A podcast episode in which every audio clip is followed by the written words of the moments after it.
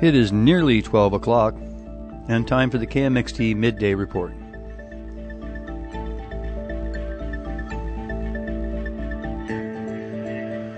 Thank you for listening to KMXT on 100.1 FM. It is your public radio station broadcasting from beautiful downtown Kodiak, Alaska, where we have fair skies and 34 degrees. Out at the airport, they are reporting 67% humidity west winds to 14, gusting to 23, and 10 miles of visibility.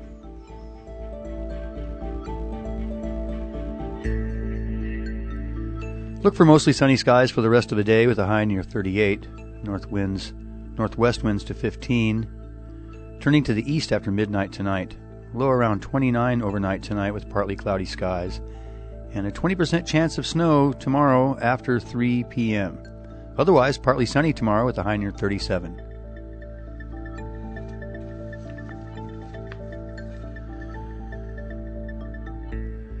Coming up on the midday report, the U.S. Coast Guard is expanding its fleet of icebreakers, and at least one of those vessels could be home ported in Alaska. Governor Mike Dunleavy has unveiled his first proposed budget of his second term.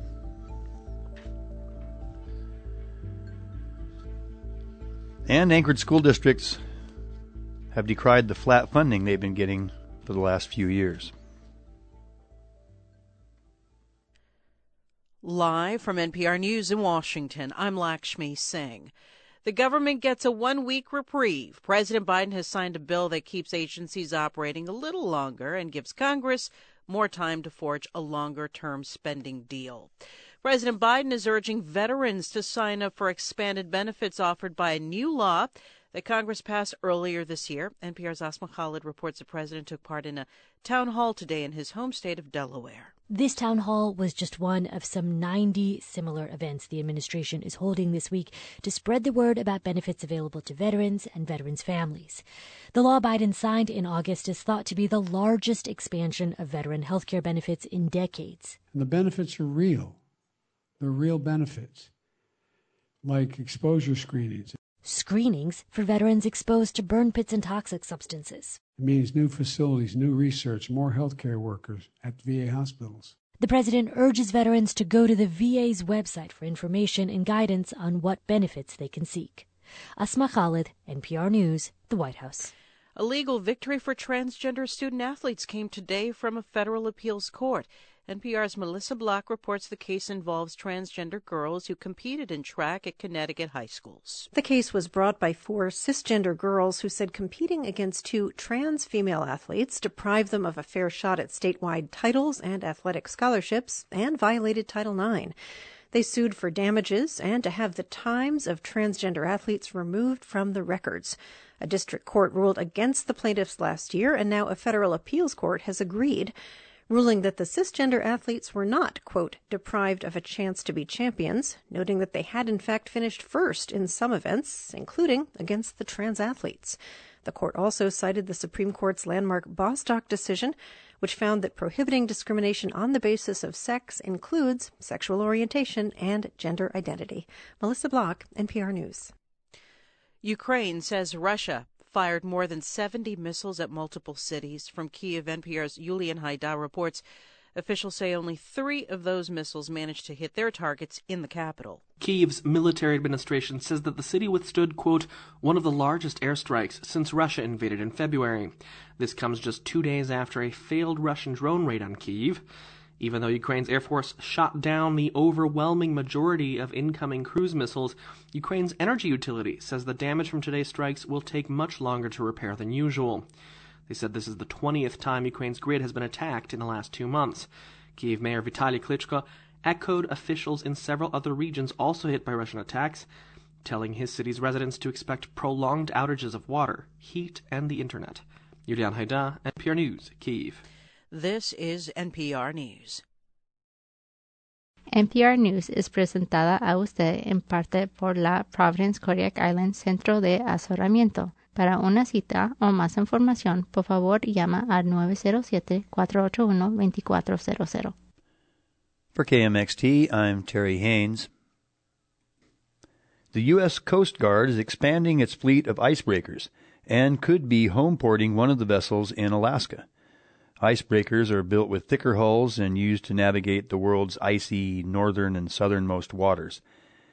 The U.S. Senate voted yesterday to authorize the National Defense Authorization Act for the upcoming fiscal year. On a call with reporters on Wednesday, Senator Dan Sullivan said the legislation appropriates $150 million towards buying and converting an existing icebreaker. The vessel would most likely be homeported in Juneau, according to Sullivan. Sullivan says he hopes it's the first of many to someday be based in Alaska. It should be a series of ports um, in our in our state that can home port uh, an icebreaker. But right now, this has uh, huge, I think, news for our state. The U.S. currently has two operational Arctic icebreakers, both based in Seattle. The Department of Defense announced plans late last year to build a new icebreaker at a cost of over $552 million. Sullivan says adding an icebreaker to Alaska's existing Coast Guard fleet would bring nearly 200 service members and hundreds of millions of dollars in infrastructure spending to the state. Language in the legislation would also cut down on the timeline for purchasing an existing icebreaker from more than six years down to one, according to Sullivan. Russia currently has the world's largest icebreaker fleet, which includes dozens more vessels than the U.S. Sullivan said adding to the fleet in Alaska is a top priority. Everybody in our state intuitively knows we need more icebreakers to promote our security, economic, environmental interests. And if you have icebreakers in America, they should be home ported in the Arctic. Both Senator Sullivan and Senator Lisa Murkowski voted in favor of the bill on Thursday evening. The final version outlines more than $850 billion in defense spending. It now heads to President Biden's desk to sign into law. Governor Mike Dunleavy unveiled the first proposed budget of his second term yesterday. With about $1.8 billion less revenue than was expected for this fiscal year, the budget is smaller than last year's.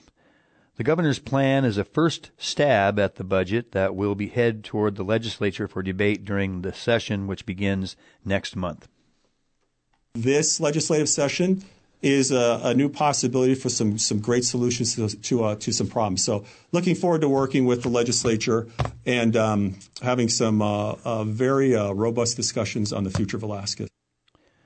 The governor proposed a 6% trim to the operating budget, which covers ongoing state programs and agencies. The proposed capital budget, which funds specific state projects, is down 62% from last year. Dunleavy is proposing a full statutory permanent fund dividend of about $3,800. Senate Majority Leader Cathy Giessel says she thinks the governor's plan is a good start. She's in favor of funding earmarked for professional housing in rural Alaska, tourism marketing for the state, and additional money for WWAMI, a collaborative medical school program among states in the Northwest. However, she says she's concerned about the flat funding for schools and the size of the PFD given declining state revenue? I focus on state services uh, as the best way to help folks. And if we need to um, really look at additional financial assistance, then we need to have it be targeted to the folks that need it most rather than just throwing it to everyone. Dunleavy also announced he will release a bill soon to pursue carbon sequestration or carbon capture as a new source of revenue for the state, though Giessel cautioned that any major carbon capture projects will take time to implement. Governor Dunleavy's proposed budget for next fiscal year keeps education funding for public schools the same as this year. Alaska school districts have decried the continued flat funding, saying it's leading to large budget deficits.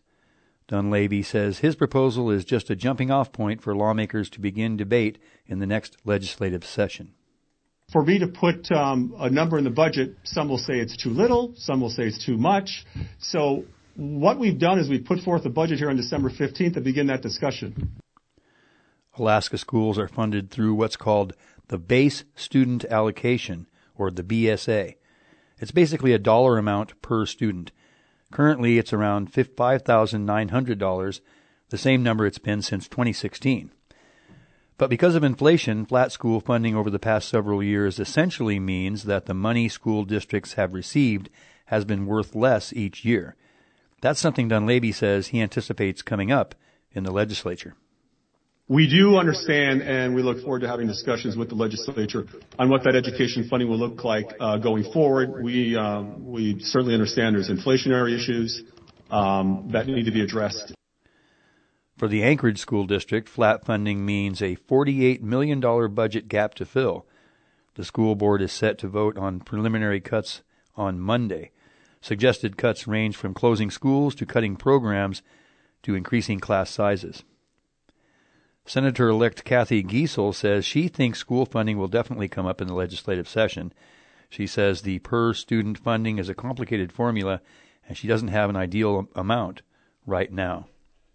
It's so complex that it it would take it's it's going to take a lot of attention and will take a lot of time uh, for the legislature to actually review it, understand it, and make the appropriate revision but we need to do it. In total, Dunleavy's education budget is slightly smaller than last year's, likely due to declining enrollment across the state. The first day of the next legislative session is January 17th. The Arctic Report Card came out earlier this week. It's the scientific community's annual report on the climate health of the region. This year, it includes a new chapter on the way climate change is impacting Alaskan Native communities in the Arctic. And the chapter's authors are calling for more collaboration between scientists and indigenous experts. KTOO's Anna Canny has more. In September, the remnants of Typhoon Merbok lashed the coast of western Alaska with 50 foot waves and hurricane force winds. Just changed the environment in, in a way that we didn't expect it to happen. Vera Kingeekuk Metcalf witnessed Merbok firsthand from her home in Nome. The storm brought severe flooding to communities along the Bering Sea. Hunting camps were wiped out, fall hunts were delayed, and power outages caused losses of meat that was already gathered. It's just one example of the way climate change is threatening Alaska Native communities in a rapidly warming Arctic. Metcalf and a team of more than 40 scientists and indigenous experts wrote about Merbok and other climate impacts in a new chapter for the National Oceanic and Atmospheric Administration's annual Arctic Report Card, which came out this week. Indigenous food systems and traditions in the Arctic are tied to a cold, icy environment. The science in this year's report card shows that those conditions are now harder to rely on. More rain and less ice are making food resources scarcer and harder to get to. Metcalf says sea ice, Siku in Yupik, characterizes the seasons in the Arctic. It's a very powerful presence in our relationship with our world. It really defines our seasons and activities. And uh, right now, in here in Nome, we don't have sea ice yet, and it's the middle of December. According to the report, sea ice continues to form later across the Arctic, and its summer extent in 2022 was much lower than the long term average. That leaves coastal communities vulnerable to storms like Merbok. It also threatens food security. Uh, traditional hunting seasons seems to be dissolving and blending together. You know, hunter safety. Our hunters are traveling further uh, with less sea ice and disruptive stormy weather during some of our hunting trips. Changes in precipitation can threaten indigenous food systems too. This year was the third wettest year on record for the Arctic, and more and more precipitation is coming as rain instead of snow. Freezing rain events are a special threat. The resulting ice layer can disrupt foraging for important species like caribou. Metcalf says she learned a lot from collaborating with scientific researchers on the report. But she adds that bringing the two knowledge systems together can be challenging. How this actually happens is can be complicated because indigenous knowledge and science should not be used, for example, to verify each other. One thing Metcalf and her colleagues emphasize is the importance of including more on the ground observations from Indigenous knowledge holders in future reports. Our own experts are living the environment, are there, seeing the changes happening in our waters and our lands, and often are the first to report these unusual changes. The chapter takes a more holistic approach than the rest of the report. It doesn't focus on one particular year. Rather, it acknowledges the compounding impacts of climate change. It's a ripple effect. It impacts the people, it impacts their traditional lifestyle, and then it impacts what's coming the next season. Jackie Qataliña Schaeffer is the Director of Climate Initiatives at the Alaska Native Tribal Health Consortium. She's also a co author on the new chapter.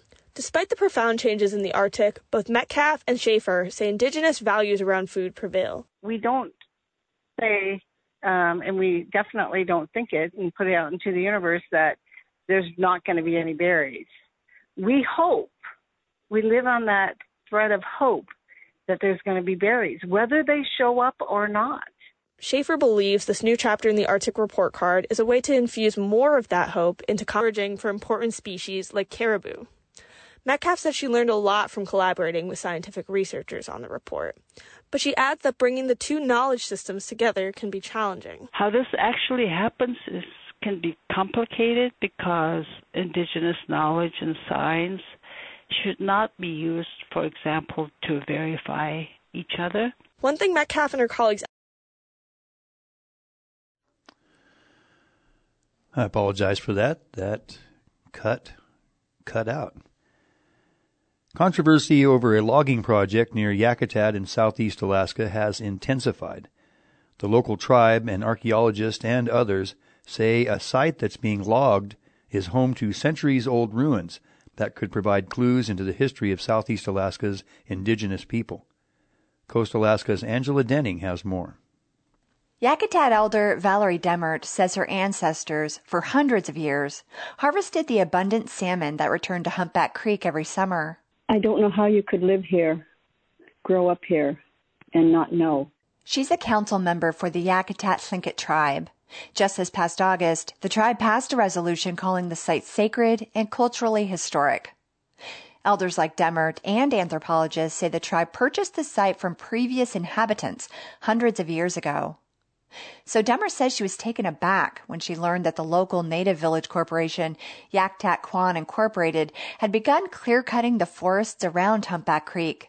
She says the company never publicly announced that its subsidiary, Yak Timber, planned to log the area. We had to find out by seeing what was going on and then seeing some drone footage of it, in addition mm-hmm. to pictures that were being taken.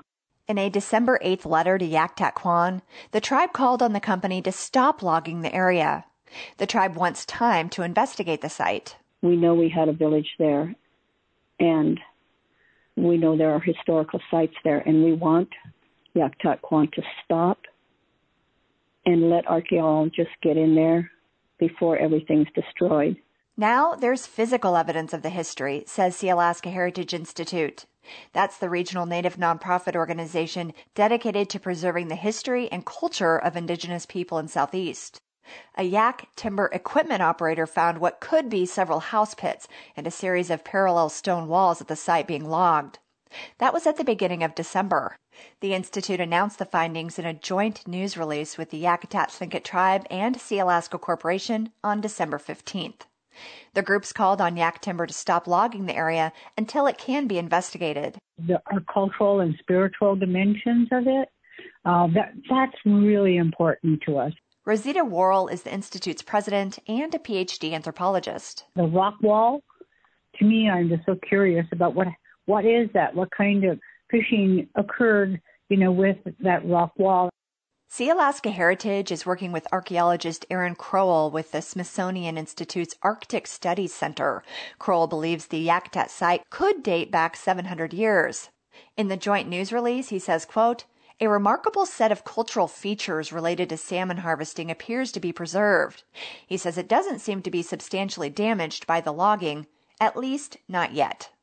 Even before Humpback Creek, Logging was controversial among Yakutat Kwaan's shareholders, so much so that Yak Timber announced October 4th it would dissolve and sell off its assets. But later in the fall, Yak Timber reversed course and started logging near Humpback Creek. Yeah, uh, Yak Timber is, is harvesting. We've been harvesting. That's Marvin Adams, CEO of Yak Timber, on December 13th, two days before Sealaska Heritage announced their findings.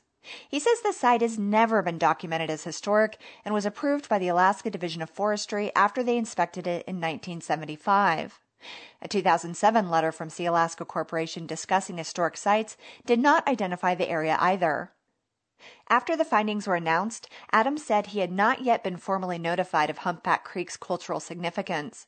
He said the company would follow all relevant laws and regulations, but declined to say whether yak timber would continue logging the area. Obviously, we're not going to go over some historical site and destroy it. I think we all respect that. But right now, I have not been able to get any documentation from the tribe or anybody else.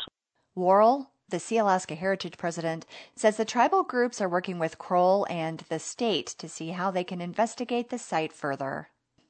Reporting in Petersburg, I'm Angela Denning. Output in the private sector keeps shrinking. I'm Nova Safo with the Marketplace Minute. A measure of business activity from S&P Global declined for the sixth month in a row in December, with businesses citing weaker demand, inflation, and higher interest rates. Manufacturing activity fell to a two and a half year low, according to the data firm. The European Union has approved its ninth round of sanctions on Russia, targeting what the EU says is Russia's military industrial complex. The EU is also expanding an export ban on aviation equipment, such as aircraft engines and drones. Safety regulators are examining reports of GM's Cruise autonomous vehicles stopping suddenly on the streets of San Francisco. The city is the first place the driverless cars are ferrying paying passengers. I'm Nova Safo with a Marketplace Minute.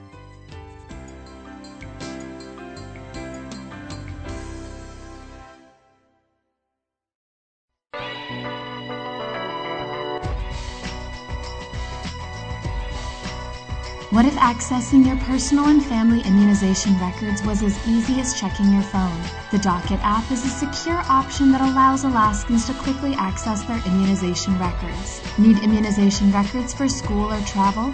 Docket makes it simple and is available for download from the App Store or Google Play. Learn more at vaccinationrecords.alaska.gov. Paid for by the Alaska Department of Health.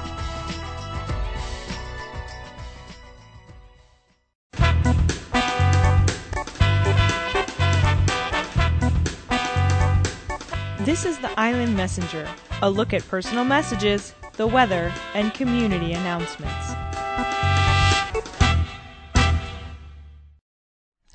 Good afternoon and welcome to your Island Messenger for Friday. It is the 16th day of December, the year 2022. The sun rose today at 9:48. It will set again at 4:21. That will give us 6 hours and 33 minutes of glorious daylight a loss of 50 seconds compared to yesterday. Our record high for this date was 48 degrees, set in 1921, and our record low was zero, set in 1997. Currently, 34 degrees, fair skies, west winds to 14, gusting to 23 out at the airport, where they also have 10 miles of visibility. The Weather Service is expecting mostly sunny skies for the rest of the day with a high near 38, northwest winds to 15, becoming east after midnight tonight. Partly cloudy overnight tonight with a low around 29 and a 20% chance of snow after 4 p.m. tomorrow, but partly sunny skies until then with a high near 37 and east winds to 10. Looking at our local tides, we have an outgoing tide. Our next low tide will be at 1:44 p.m. and 3 be 3.5 feet here on the east side, followed by a high tide at 9:20 p.m of 6 feet. Over on the west side, your next low tide will happen at 2:33 p.m. and be 5.3 feet in Larsen Bay, followed by a high tide at 8:01 p.m. of 9.9 feet. And your middle of the night low tide in Larsen Bay will be at 2:22 a.m. and be 3.3 feet. Mariners, here's your forecast for Marmot Island to Sitkinak, Kodiak's east side. Small craft advisory through tomorrow. Northeast 15 and seas to 10 feet today. East 20 seas to 9 feet tonight. And east 25 seas coming down to 8 feet tomorrow. Over in the Shelikof Strait, small craft advisory through Saturday as well. Northeast 25 today and seas to 9 feet in the Shelikof. Same forecast for tonight and for tomorrow, northeast 30, seas to 10 feet. Same forecast for tomorrow night and Sunday. But on Sunday, the seas are expected to come down to 7 feet in the Shelikof. Well, if you still haven't purchased or otherwise acquired your Christmas tree, today is the day. The Kiwanis Christmas Tree Sale is having a one time only opening to sell their 18 remaining trees. They also have cedar garland by the foot, and they have five mantelpieces left. They're going to open up at 4 p.m. and stay open until 7 p.m., and that's at the usual site at 111 Bartell Avenue. That's today only, starting at 4. Probably should get there early. Also tonight, KMXT's annual Skate with Santa. It's coming up tonight. It's a free open skate with Santa and his elves, and there will be lots of hot cocoa for everybody. The skate shack will be open too, and there will be free skates for anyone who needs them. Tomorrow, it is time to join your friends and neighbors to watch the Kodiak Fleet light up the holiday lights and parade through Near Island Channel. That's happening from 6 to 9 p.m. tomorrow. If, they, if there are high winds, and there are not supposed to be, they will still be available for viewing in the two harbors, St. Paul Harbor and St. Herman Harbor. But things are looking good for the, the boat parade right now. Tomorrow, 6 to 9 p.m. in the channel. If you need more information, contact the Kodiak Maritime Museum at 907 486 0384, or you can email them at info at kodiakmaritimemuseum.org. Meetings coming up in the borough include the Planning and Zoning's regular meeting. That's happening in the Borough Assembly Chambers on December 21st. And on December 28th, the Solid Waste Advisory Board will be having a regular meeting. That's happening at the Borough Chambers at 5:15 p.m. on December 28th. And on Thursday, December 29th, the Assembly will be having a work session. That's happening at the Borough Assembly Chambers at 6:30 p.m. All meetings are open to the public, and meeting packets are available at the Kodiak Island Borough website. Contact the borough clerk if you have any questions at 907 486 9310.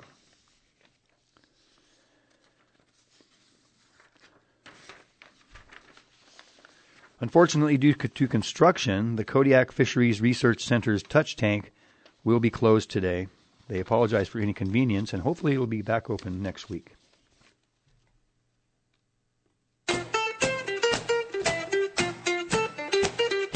Listen for the Island Messenger here on Public Radio KMXT three times a day, Monday through Friday at 9 a.m., during the midday report at 12:20, and in the evening at 7 o'clock.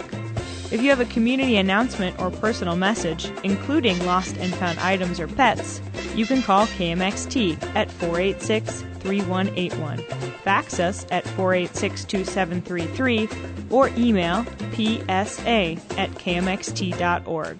Thank you.